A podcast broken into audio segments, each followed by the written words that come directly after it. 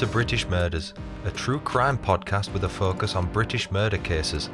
My name's Stuart Blues, and I'm excited for you to join me on this journey of morbid discovery. I'm by no means an expert on the subjects of homicide and serial killers, however, I have always had a sick fascination with them. Together, we will learn about some of the lesser known British murderers, as well as glimpsing occasionally at some of the more notorious ones. The bite sized presentation of this podcast is intentional, as we look to cover an overview of the respective timelines of each case succinctly.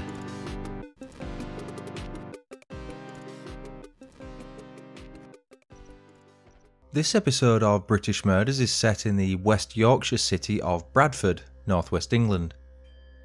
Bradford was actually the first city to be designated as a UNESCO City of Film in 2009. This was in part due to the city's rich film heritage and annual film festivals. The city is also home to the National Science and Media Museum. Our story's focus is 40 year old Dale Tarbox, who at the start of 2019 was living in a flat on Independent Street in Bradford, around two miles southwest of the city centre. Dale rented the property with his 64 year old partner, Joan Arnold. The couple had met on an online chat forum in 2017, and despite the 24 year age gap, they had been together ever since. Suffering from both anxiety and depression, Dale would often take his frustrations out in the form of violence, especially with his partners. He is known to have a short fuse and a nasty temper, which resulted in historical convictions for assault. One such conviction came after Dale punched one of his former partners in the face during a domestic dispute. Having said that, Dale hadn't been convicted of anything since 1982, when he was handed a 12 year sentence for one such offence. In January of 2019, Dale and his partner took on a lodger. I say a lodger it was more a case of allowing this third party individual to stay with them at their flat. The individual in question went by the name of Susan Howells. Susan was 51 years of age and rented a flat of her own in Harrogate, a North Yorkshire town.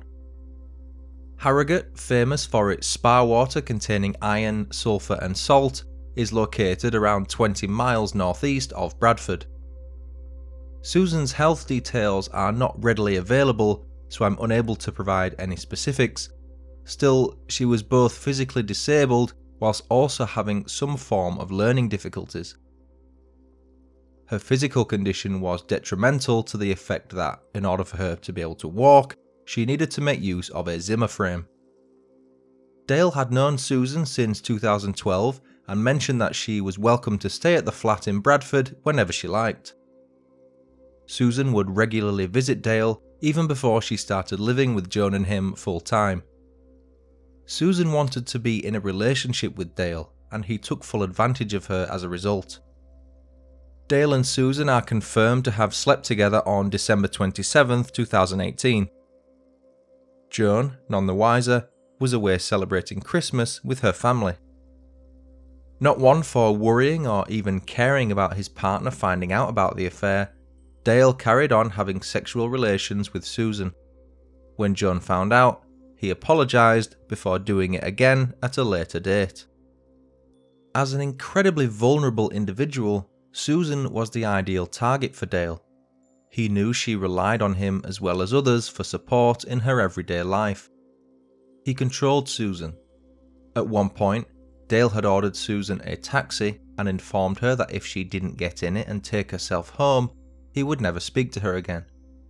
She obliged.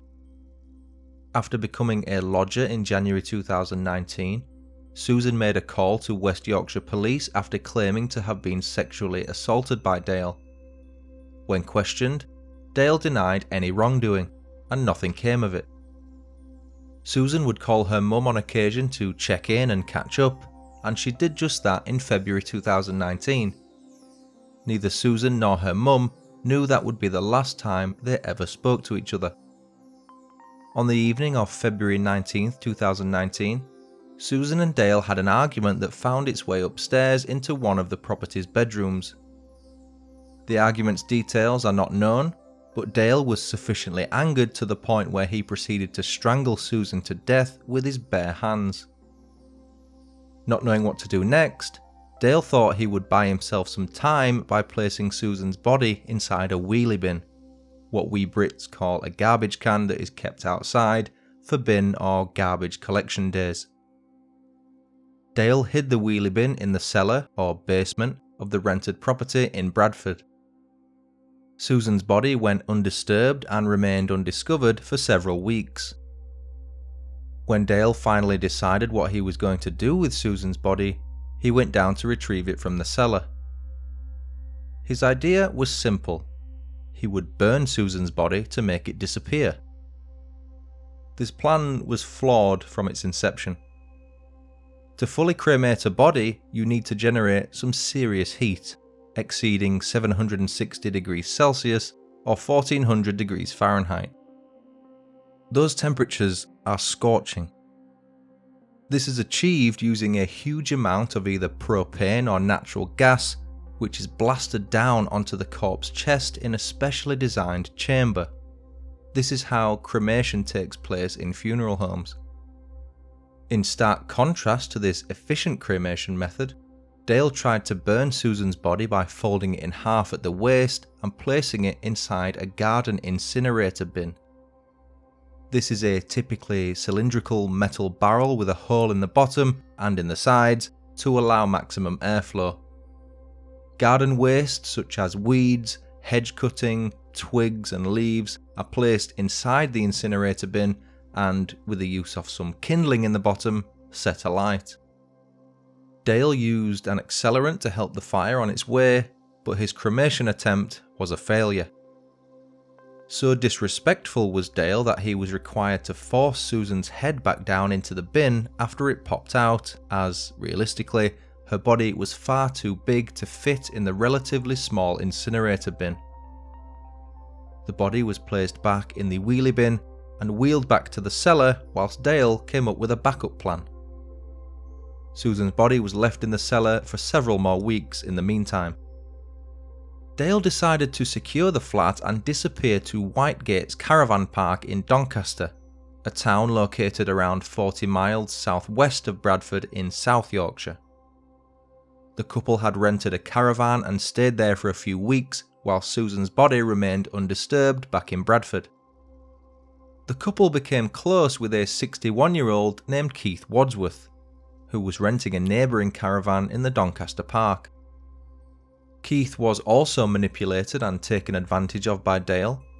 He was often forced to beg strangers for money on Blackpool streets, located roughly 80 miles west of Bradford and 110 miles northwest of Doncaster. Keith would then use the money he received to purchase whatever items Dale asked for. On June 11, 2019, both Dale and Keith returned to the flat in Bradford. The pair were caught on CCTV loading several items into the back of a removal van, including the wheelie bin containing Susan's body, as well as Susan's Zimmer frame. The pair drove back to the Doncaster caravan site, they buried Susan's body in a shallow grave behind Dale and Joan's rented caravan. The pair drove back to the Doncaster caravan site. They buried Susan's body in a shallow grave behind Dale and Joan's rented caravan. Susan was in the shallow grave for two months before finally being reported as missing to the police in August 2019. After launching a missing person investigation, police discovered that Dale and Joan had been collecting Susan's benefits for a period of months, to the point where they had withdrawn £3,500 from her account held with the post office. When I say benefits, what I mean is that Susan was entitled to receive some government funded credits each month to help with her welfare due to her disabilities. Dale and Joan were soon tracked down police visited the caravan park in Doncaster to ask them some questions surrounding Susan's disappearance.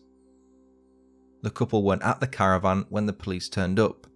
However, officers noticed a wheelie bin next to a caravan with the flat number of Dale and Joan's Bradford property painted on the side of it. officers also spotted a metal garden incinerator bin next to it, which was in a used condition. Upon further inspection of the incinerator bin, police found clumps of human hair in it. They soon realised that this might no longer be just a missing person case. This was potentially now a murder investigation. The couple stayed in a hotel in Blackpool whilst Keith was busy begging for money from the seaside tourists. They were soon tracked down and arrested by police on suspicion of murder and theft. Keith was also arrested, albeit on suspicion of theft only. When police confiscated Dale's personal effects after his arrest, they found several explicit videos on his mobile phone. In them, Susan Howells was performing sex acts on Dale. Dale not only proclaimed his innocence when questioned by police, he even went so far as to say that he hopes she is okay and turns up soon to clear his name. He was in a bizarre state of shock and puzzlement at the fact he'd been arrested. The reason for withdrawing such a large amount of Susan's benefit money from her post office account was that she owed Dale money. Therefore, he was withdrawing the funds to repay the debt. Dale's partner, Joan, wasn't as secretive when being questioned. She told the officer right away what had happened to Susan and that Dale was the one who killed her. She went on to say that Susan's body was buried in a shallow grave behind their rented caravan by Keith. Joan proved she was telling the truth. She accompanied officers back to the caravan site and pointed to the exact spot where Susan's body was buried. They started to dig. Soon enough, the remains of a female body were found where Joan had told them to dig. The body was completely naked. Dale had folded it in half at the waist, and there was evidence of singed hair and burn marks all over. Susan's Zimmer frame was then found in the caravan's bushes shortly after her body was discovered. It was during the subsequent post mortem that pathologists were able to determine a cause of death it was difficult to conduct the post mortem due to the level of decomposition of Susan's body.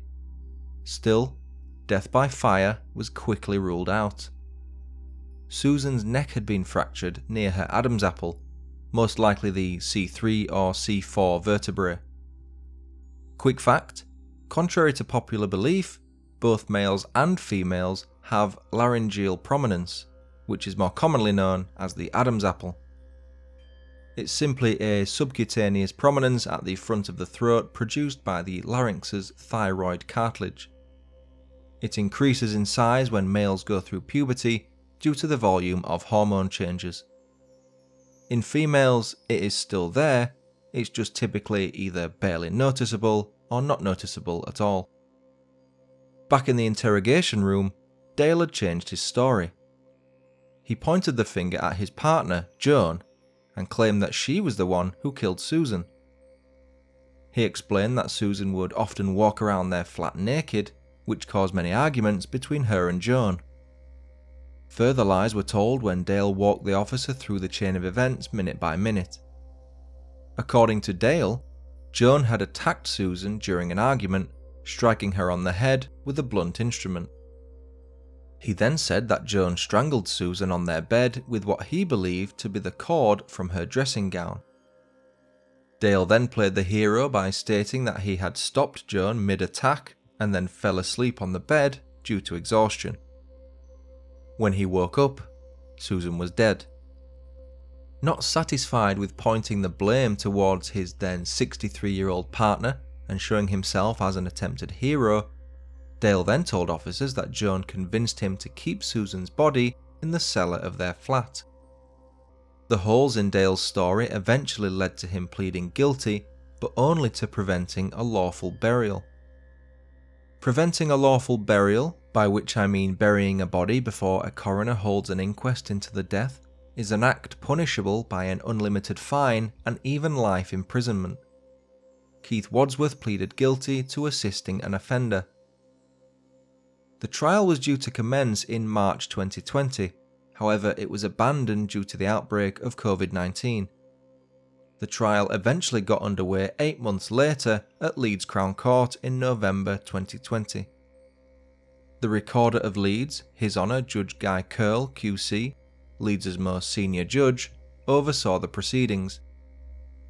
QC in this instance stands for Queen's Counsel, the name given to senior barristers or counsel in UK court cases. If you're found guilty of murder in the UK, you are automatically given a life sentence. That being said, life doesn't necessarily mean life in most cases. Typically, a minimum term will be handed down, which is the amount of time the guilty party must serve in prison before being eligible for parole. Michael Morley acted as the case prosecutor. Dale Tarbox was represented by Amjad Malik QC and Kitty Colley, whilst Mark McCone represented Keith Wadsworth. Joan Arnold didn't require any representation as she ended up not being charged with anything. Prosecutor Michael Morley started by reading out a personal statement made by Julie Chadburn, the younger sister of Susan Howells. In it, Julie explained the detrimental effect Susan's murder has had on her family Julie's elderly parents found it extremely difficult to come to terms with the death of their daughter.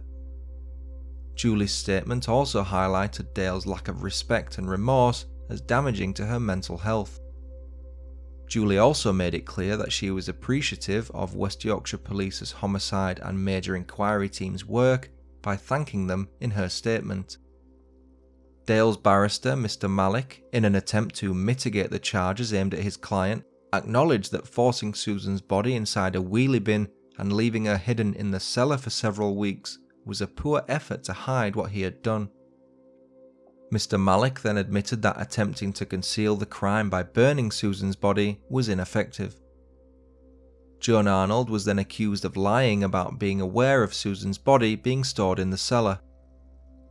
Mr. Malik argued that she was not only completely aware of where Susan's body was being kept, but that she was also fully aware of the plan to retrieve and ultimately bury it next to the caravan in Doncaster.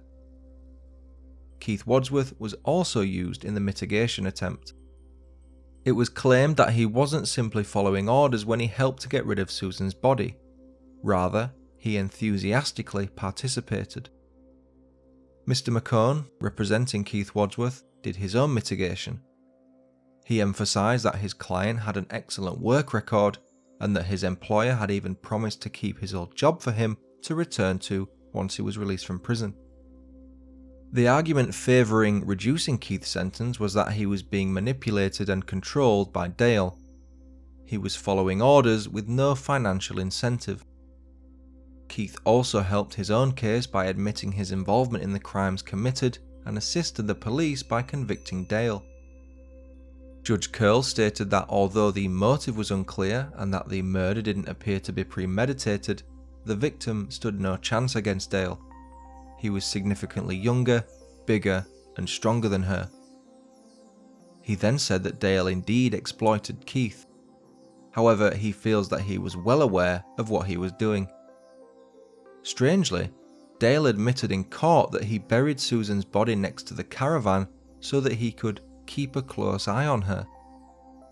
On December 10, 2020, Judge Kearl sentenced Dale Tarbox to life imprisonment for the murder of Susan Howells and the unlawful burial of her body. He was given a minimum term to serve of 16 years before he is eligible for parole. Dale refused to attend the sentencing hearing. Keith Wadsworth was given a 10% credit for his guilty plea to preventing a lawful burial charge due to his admission of guilt and contributions towards Dale's conviction. He was sentenced to serve three years and seven months in prison for assisting an offender and the unlawful burial of Susan's body. Following the sentencing, the following statement was read by Arfak Nabi of the Crown Prosecution Service, the principal public agency for conducting criminal prosecutions in England and Wales. Tarbox is a violent, volatile, and manipulative individual. He has repeatedly lied about what he has done and attempted, unsuccessfully, to implicate his partner in the crime of murder. He took Susan Howe's life and then attempted to cover his tracks by burning her body. He also recruited another individual, Wadsworth, to assist him. However, the jury did not believe the lies he told, and he has now been sentenced to life imprisonment for murder. I hope this is of some comfort to Susan's family. A statement was then read by Detective Chief Inspector Vanessa Rolfe from the Homicide and Major Inquiry Team. I hope today's outcome provides some closure for Susan's family, knowing that the man who murdered her has been given a significant prison sentence. Susan regarded Tarbox as a close friend and someone she could trust, but he showed no regard for her, taking her life in a cold and callous way and then teaming up with Wadsworth to try and dispose of her body.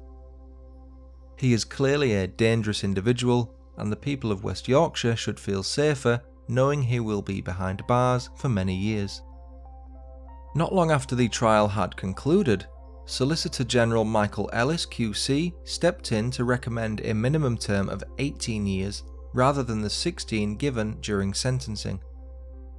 The Solicitor General supports the Attorney General, the chief legal advisor to the Crown, across the range of their responsibilities.